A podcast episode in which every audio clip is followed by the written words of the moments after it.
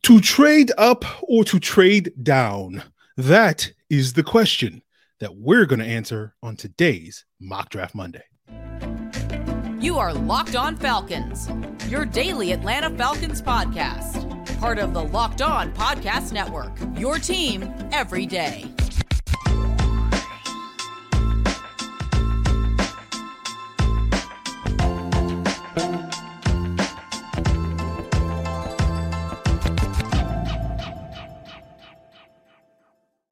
So, guys, you know me. I'm Aaron Freeman, aka Mr. Drew, aka Sirius Black, and of course, your very humble host of this illustrious Locked On Falcons podcast, your daily Atlanta Falcons podcast, part of Locked On Sports Atlanta, your team every day.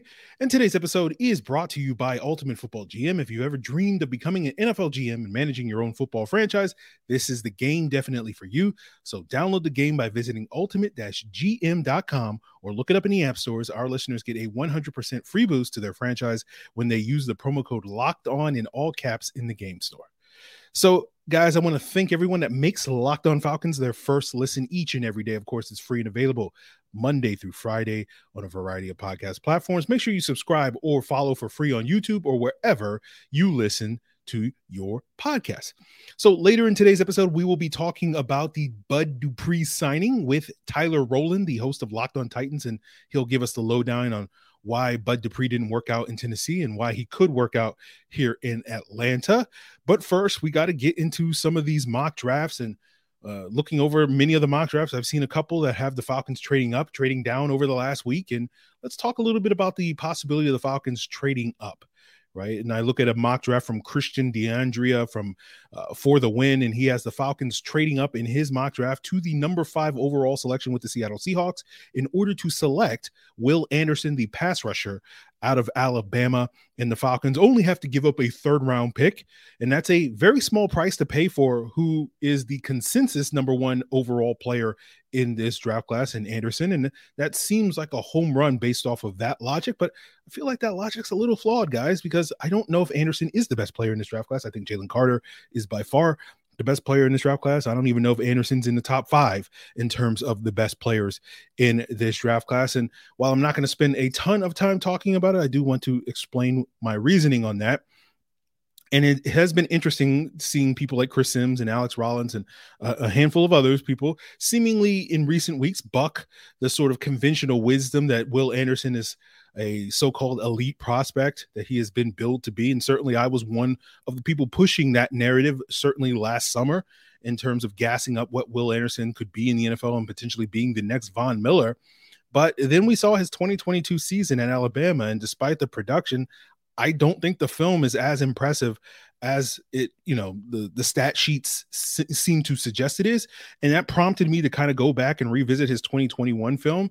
And i concluded that that wasn't nearly as impressive as i initially thought it was. And it's to me a classic case of confirmation bias you know going and watching the film last year uh you know last summer 6 months ago feeling like oh you just you expect will anderson to be this great player and you just see enough and and you sort of automatically assume that. And the reason why I'm, you know, questioning Will Anderson a little bit uh, on today's episode, guys, is because in the 2022 film, a lot of his production was due to stunts. It was due to schemes. It was due to, uh, you know, him being unblocked. Right. I posted uh, a graphic on the Discord where I went back and charted several of his sacks, his tackles for loss, his quarterback hits, and five out of his 10 sacks this past year uh, came as a result of him beating an offensive lineman with a pass rush move. The other five were basically cleanup sacks or stunts. Um, and then you look at 40% of his tackles for loss uh, that I charted were when he was unblocked, right? And then you look at, you know, 30% of his quarterback hits only required him to beat a blocker, and the rest were, you know, cleanup plays or him, you know, beating a running back that whiffed on the block and things like that. And going back and watching the 2021 film, in addition to that, the pattern kind of matched with a lot of his production the previous year. Right. And when it comes to Will Anderson beating players that are going to be starting offensive linemen in the NFL, you're not going to find too many reps, or at least I didn't find too many reps of him beating those types of guys at the collegiate level right? You compare that to a player like Jalen Carter, where you can go and watch his performance against Florida going up against O'Cyrus Torrence, and he dominated Torrence in that game. I don't know if you can find too many games where Will Anderson dominated a future NFL player. You take, for instance, his performance against Tennessee this past year against Darnell Wright, where a lot of people are, you know, big fans of Darnell Wright because they're like, oh, he shut down Will Anderson. And rather than that sort of being an, an, outlier performance or a testament to Darnell Wright's ability, I think that's proof of what I'm talking about with Will Anderson, where like he's not beating you know, NFL caliber offensive tackles. You go to the previous year against Tennessee where Darnell Wright was playing left tackle. He wasn't getting a lot of production against Darnell Wright in that game. A lot of that came against the right tackle in that game, who uh, I believe was the backup right tackle for the Tennessee Volunteers. And that's kind of exemplary of Will Anderson's entire body of work. And so I could continue to go deeper on this. I'm not going to. I do think Will Anderson will be a good NFL player, but I don't know if he's going to live up to the sort of comp that you constantly hear like Von Miller or Khalil Mack And be that type of dominant presence in the NFL. I see him as more of having an NFL career, more like a Carl Lawson, a good player, a good productive pass rusher, but not going to be the truly dominant pass rusher that I think a lot of people have built him up to be. But I'm sure I will get a lot of pushback on this in the comments. So go ahead and roast me in the comments uh, for having a slightly different opinion about a professional uh, potential NFL player. Uh, so I do not expect the Falcons, despite my con, you know opinions on on Will Anderson. I don't expect the Falcons to be that interested in Will Anderson, especially to trade up for him. Uh, I don't see the value of the Falcons adding another undersized pass rusher you know, I think if they're going to get an edge rusher at the top of this draft, it's going to be someone like Tyree Wilson of Texas Tech, Myles Murphy of Clemson. That seems to be more their type of fit. And I've seen a lot more mocks over the last week or two starting to put Myles Murphy back into the top 10. So that may be something to keep an eye on. But, you know, why would you draft Will Anderson when you just gone out and signed Bud Dupree? Now, we'll get to that later in the podcast and talk about his impact. But let's talk a little bit more about the potential trade back scenarios for the Atlanta Falcons, and we'll continue that as we uh, continue today's Locked On Falcons. But first, guys, I want to tell you about the Ultimate Football GM. And today's episode is brought to you by this fun new mobile, mobile game. And if you're looking to make trades ahead of the draft or make signings ahead of the, your draft, if you want to be uh, an NFL GM, this is the game definitely for you. You can control every strategic aspect of your team, whether it's signing players, making trades, drafting players, free agents, going through all the ups and downs of the season in a very challenging and very realistic game world yeah, I, am sure some of you guys that have downloaded the game already know what it's like to be in cap hell in that game, and it is very frustrating to try to navigate that through a season. So it is very challenging in those ways. So make sure you go check out this game by going to ultimate-gm.com or look it up in the app stores. And when you do, make sure you use our promo code locked on in all caps as L O C K E D O N in all caps in the game store, and you'll get 100% free boost to your franchise. So again, head on over to ultimate-gm.com uh, to download the game Ultimate Football GM. Start your dynasty today. So, guys, I want to thank everyone that makes Locked On Falcons their first listen each and every day. Shout out to all my everydayers. And for the rest of you that aren't listening every single day, you got to step your game up, right? But uh, let's talk a little bit about the Falcons trading back options. And I think this is always an option on the table for a lot of fans and, and certainly most NFL teams. Uh, but as we often say, you got to have two to tango. But I, I do feel like the trade back possibility seems to be increasing. And that is in part due to we don't quite know what's going to go on at the top of the draft. You know, I think for a while, a lot of us, myself included, have kind of assumed that quarterbacks will go one and two in this draft ever since the Carolina Panthers traded up to that number one overall spot. It will be uh, them and Houston taking a quarterback back to back in this draft. It's going to be CJ Stroud of Ohio State or Bryce Young out of Alabama in some order. Uh, and you know, it seems like there's been a lot more buzz over the last couple of weeks that that may not be the case. Carolina is going to take a quarterback at one, but maybe Houston won't take a quarterback. It sounds like a lot of people seem to suggest that Houston really likes Bryce Young, and they're not as high on CJ Stroud. So, uh, given the notion that Bryce Young is now the favorite to be the Carolina Panthers' number one overall pick. If they take him, do the Texans pass on CJ Stroud? Now, who knows if this is true? Who knows if some of this buzz is just kind of Carolina putting out the smoke to basically get Houston to trade up with them so they can get assets and still kind of get the quarterback who's either one or one A on their draft board or one B, I guess, on their draft board and CJ Stroud if they move back one spot. Who knows at this point? This is why I absolutely love the draft guys because we don't know what's going to happen 10 days from now on that Thursday night. And that's what makes the draft so exciting. You know, it's like eh, being a kid on Christmas. So we'll see how that goes. But this now applies to the Atlanta Falcons because all along uh, myself uh, and I'm sure many of you out there have also kind of been assuming that we'll see multiple quarterbacks gone in the first seven picks, at least three, if not four quarterbacks in the top seven. And that means that the Falcons are pretty much guaranteed to get one of the top five non quarterbacks available in this draft. And the consensus is Will Anderson, Jalen Carter of Georgia, Tyree Wilson of Texas Tech, Christian Gonzalez, a cornerback from Oregon, and Bijan Robinson, the running back from Texas, seem to be the consensus top five non quarterbacks in this draft class. And if three quarterbacks go in the top seven, the Falcons are guaranteed to get at least one of those guys, and potentially two of those guys could be on the board uh, if you know four quarterbacks go in the top seven. And, you know, I've been of the mind that we will see quarterbacks go early in this draft, even if that is not a common occurrence. You go back to the 2021 draft where the expectation a lot of people had was we could see quarterbacks go one, two, three, four in that draft class. And the reason why it didn't, we saw quarterbacks go one, two, three uh, we saw the fourth quarterback in Justin Fields fall to the 11th overall selection, but to me was justifiable because when you look at the all the players that went ahead of Justin Fields from four through 10, you see a lot of premium talents at, at premium positions. You have Kyle Pitts, Ja'Marr Chase, Jaylen Waddle, Penei Sewell, Jaycee Horn, Patrick Surtain, DeVonta Smith, and it doesn't seem like this year's draft class has that many of those guys that's going to really cause these quarterbacks to fall. You don't necessarily have an elite receiver that can match players like Chase, Waddle, and Smith. Uh, maybe you might consider Christian Gonzalez or Devon Witherspoon, the corner from Illinois, on the same tier of Jaycee Horn and, and, Patrick Surtain, but it doesn't seem like a lot of people seem to be thinking that way. You don't have a Penei Sewell in this draft class given that the top offensive tackle, Peter Skoronski out of Northwestern, a lot of people project to be a guard in the NFL. So it, it is a situation where it doesn't seem like teams are going to be passing on a quarterback for you know a premium position at a premium player at another position at a premium position. Uh, so that's been leading that, but maybe that's not true. Maybe let's imagine a scenario where the Falcons uh, or the, the the rest of the NFL only t- there's only two quarterbacks going in the in the top seven. And that does complicate things for the Falcons. The downside of that is that they may not be able to get one of those elite players, those premier players at a non quarterback position at eight. But the upside of that is maybe it does open the door for them to trade back, right? And, uh, you know, I think the teams picking immediately ahead of the Falcons will probably benefit more from that scenario where we don't see the quarterbacks uh, go early in this draft. Teams like Arizona, Seattle, Detroit that seemingly have their at least short term answers at quarterback, m- moving back with teams like like you know the Raiders picking at seven, Tennessee picking at eleven, Washington at sixteen. You know maybe Houston if they pass on the quarterback at two, maybe they use that twelfth overall pick to go back up and get their guy. Uh, you know er- earlier in the draft.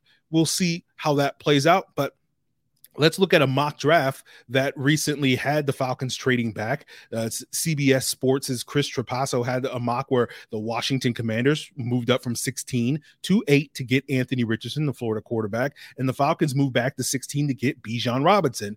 Uh, now, Chris did not mention the terms of that trade in terms of what the Falcons would get back in that trade. But we've talked before on a recent Q and A where a listener asked, sort of, you know, how far would the Falcons have to move back in order to get a future first round pick?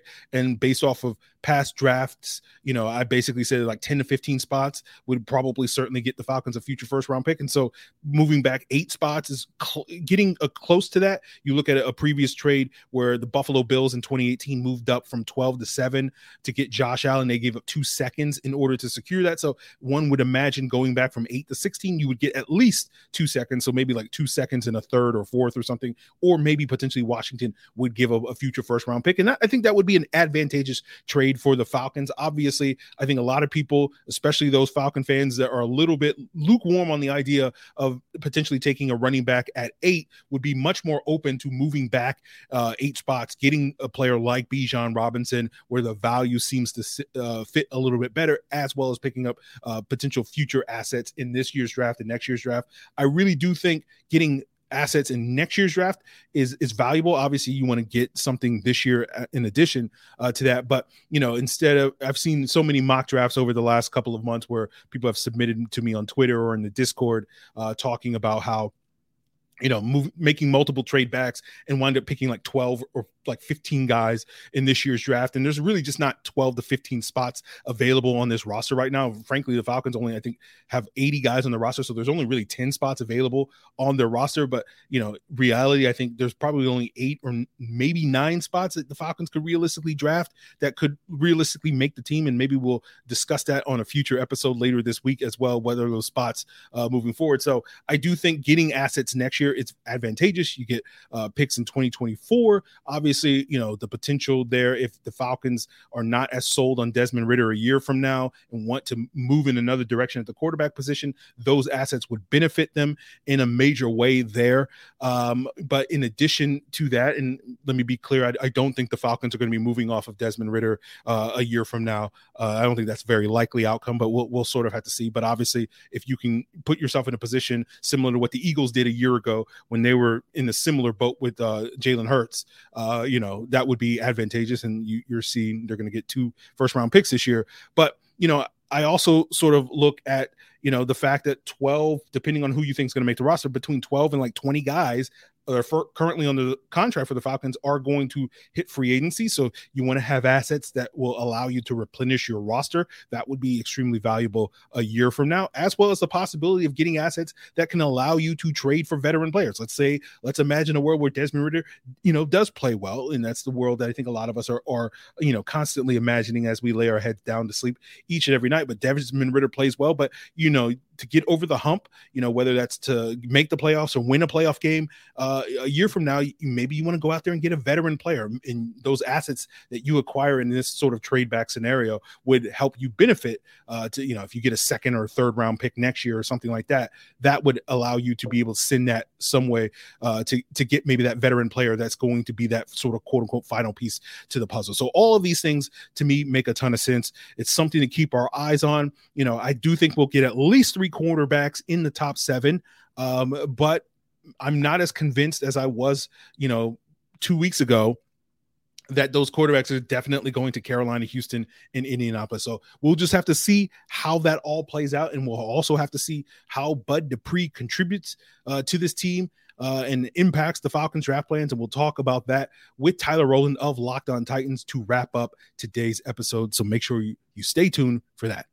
All right, everyone, we are back with another illustrious guest. He is none other than Tyler Rowland, the host of the Locked On Titans podcast, and we've had him frequently on this show the last two off seasons because, as you guys can see over my shoulder, if you're watching on YouTube and making us your first watch, right, that Tennessee to Atlanta pipeline has been going strong these last two years, and it only continued with the acquisition of Bud Dupree, who spent the last couple of seasons with the Tennessee Titans. And Tyler's going to join us to give his thoughts on why things didn't quite work out for Bud Dupree in Tennessee. So, Tyler, welcome back to the show.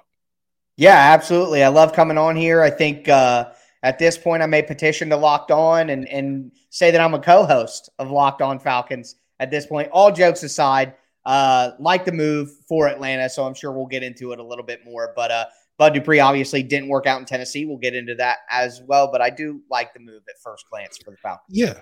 Let's let's talk about why it didn't work out for Bud Dupree. They went out, you know, the last couple of off seasons, spent a lot of money on pass rushers, Jadeveon Clowney, Bud mm-hmm. Dupree, re- keeping Harold Landry. I'm probably forgetting somebody else. Vic Beasley. There you go. that was a disaster. He held out by training camp with a new deal. Um, you know, why didn't it work out for Bud Dupree? Um, I think that it's two different things. One is like a perception reason, and then one is an on field reason. So, number one, on field, he just couldn't stay healthy.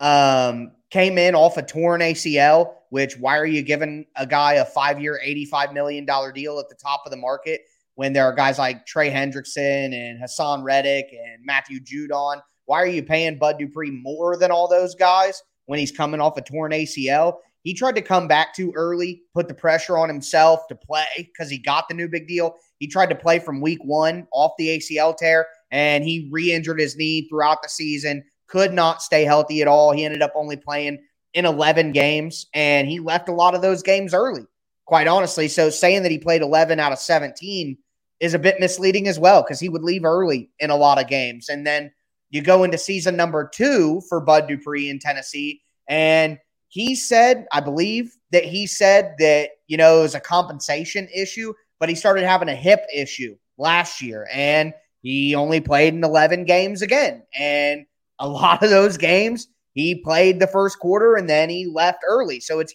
he only played 22 out of a possible 34 games in two seasons. And that number is misleading because he left so many games early after he re aggravated some injury that he had. That's the real on field reason it didn't work out for Bud Dupree, but also the perception reason that I hinted at. He got five years, $85 million. And the guy who gave him that contract, Titans' former general manager, Jon Robinson. And we could talk about the AJ Brown trade all we want, but a big reason why the Titans are in the cap situation that they're in is because he gave that deal to Bud Dupree. And a lot of people, I have been known as somewhat of a Bud Dupree hater on in the Titans community on Titans Twitter. Since the deal was signed for Bud Dupree, I said, "Oh, he's going to be gone in two years. Once they get an out, they're going to get out from him." Because to me, Bud Dupree is not a top tier premier edge rusher. He's not your number one rush guy that you build everything around.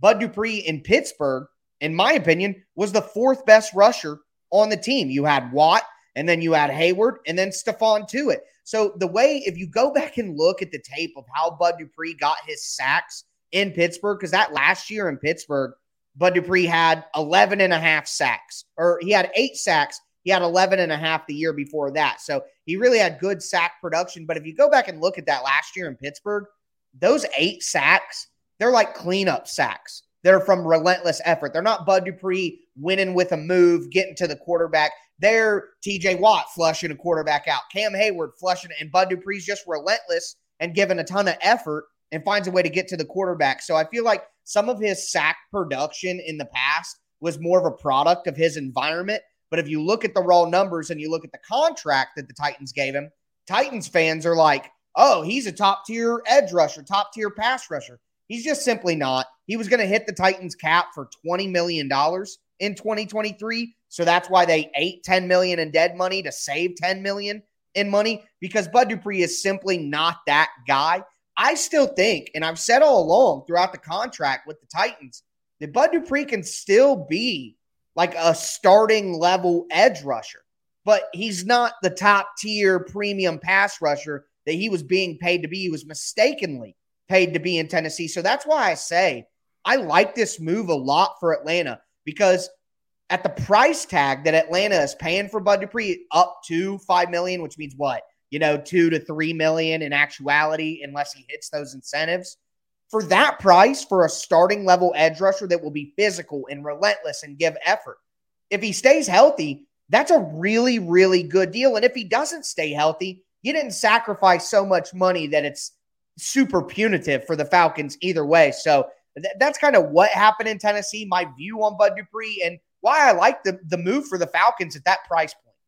Well, Tyler, you said it all. I have similar sentiments from Bud Dupree from his time in Pittsburgh, watching yeah. him the last couple of years in Tennessee, and mm-hmm. similar thoughts on him not being that type of guy that paid that type of money. And as you say, here in Atlanta, they're not paying him that premium. They're not right. expecting him to be the guy like I think Tennessee was hoping he would wind up being. Mm-hmm. And so it may wind up looking like a, a, real big bargain for you know a year or two from now what the Falcons are paying for Bud Dupree and what they're going to get back from him compared to Tennessee. So I do think we can look and learn the lessons from the right. Tennessee Titans in terms of don't pay him a premium, may not need necessarily expect him to play a full season, but if right. you're only paying two or three million dollars for that type of guy, that's well worth you it's know uh, kicking the pants on rather than you know giving that guy um kicking tires. Sorry. uh, hey, he might be kicking pants out there too. Yeah. I'll tell you one thing that Bud Dupree did do during his time in Tennessee is he freaking got in a fight with a Walgreens worker. I think it was the hardest hit that he gave while he was in Nashville. But all jokes aside, we talked about pass rush so much, but I did want to take a moment to mention that Bud Dupree is really good in run defense when he's healthy. I mean, he is violent. He will set the edge. Mike Vrabel has this this phrase for run defense. It's edge, wall, swarm. And you got to set that hard edge, then create the wall, and then everyone swarm. And when Bud Dupree is healthy, that he was a hotly debated guy in Tennessee because when he played, the team was a lot better. He made everybody around him better because of his presence, but he just wasn't worth the 20 million he was being paid. I always use the example, hey, a garnish, you throw a little bit of parsley on top of a baked potato or some chives or something like that. You throw a little bit of thyme on a well-cooked steak. It is going to elevate that meal not only in presentation but in taste. But you don't pay as much for the garnish as you do the meat. And Bud Dupree is garnish. So I, I wanted to take a, a, moment and mention that his impact on a defense can be substantial, but I really like what he can do in run defense when healthy too, even though we've spent a lot of the time talking about pass rush. No, I get that. Yeah. He's he's a cog in the machine on a good defense. Yes. Yes. Um, but he's not going to be the thing that makes that good defense go, right? Yeah, he's not the engine, but yeah. you know, he can be uh I don't know enough about cars to continue the metaphor, but somebody does I, out I there and they're saying it right now. Yeah, I, I, dug myself too deep. But yep, uh, Tyler, yep. uh let the listeners know um what you guys got going on in Locked On Titans. I, I've heard a couple of your episodes the last couple of weeks, and it's, it's all about, you know, who the Titans are going to trade up for, right? That seems to be the yeah the, the, big conversation.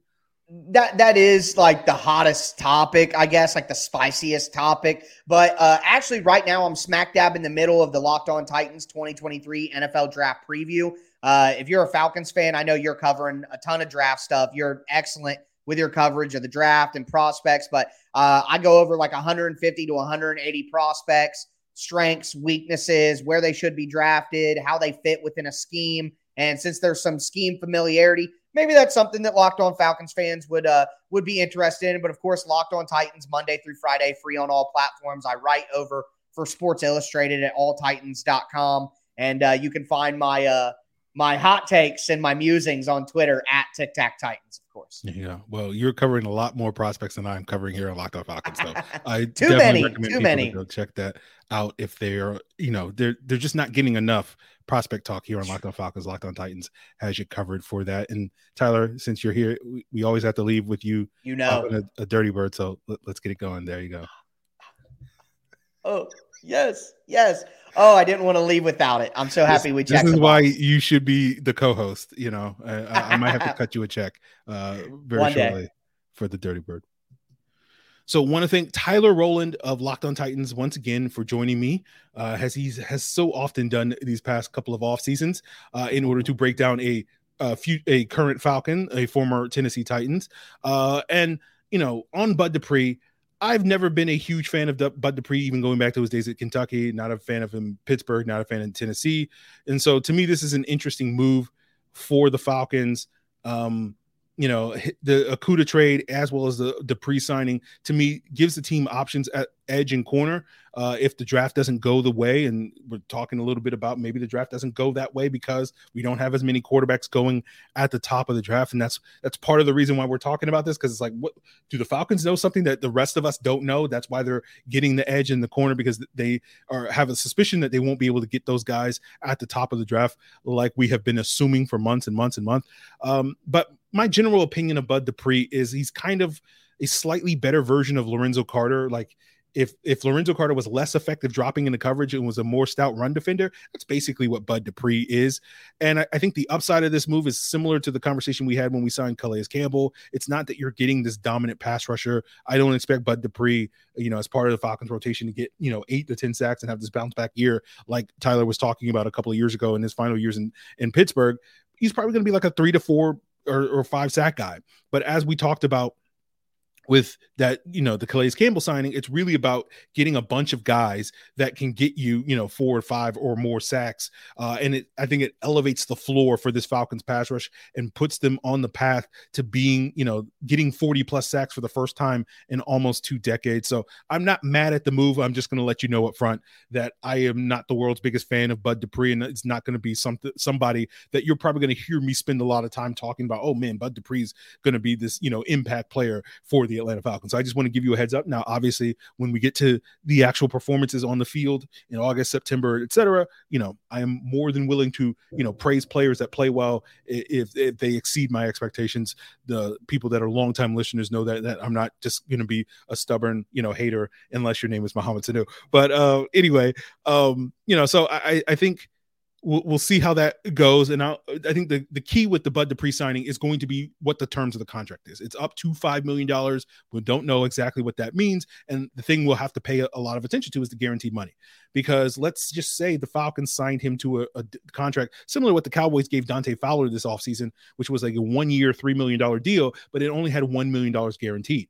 And Dallas and, and presumably the Falcons, in this case, if it applies to Bud Dupree, you know, that's doesn't guarantee that player a spot on the roster. That means that the player could wind up getting cut, especially if the Falcons go out there and draft a player early in this draft and they're like, well, you know, Tyree Wilson or let's say Myles Murphy gives us exactly what we're hoping to get from Bud Dupree. So we don't really need Bud Dupree in this regard. And you compare that to a player like Lorenzo Carter, where the Falcons gave him a two year contract but five million of that is guaranteed. So Lorenzo Carter is basically a lock to make the Falcons roster this year, unless the Falcons can drum up some trade interest or something like that in August. But they're not going to cut him. Is basically what I'm going to say because his contract really prohibits them from cutting him. And so I'll be curious to see what exactly the terms are for Bud Dupree's contract, and we'll just have to wait and see. But it is curious to me that the Falcons are being very proactive addressing you know holes at corner and edge uh, over the last week, and we have not seen the team show that proactivity at the line uh, at the left guard position, at the offensive line position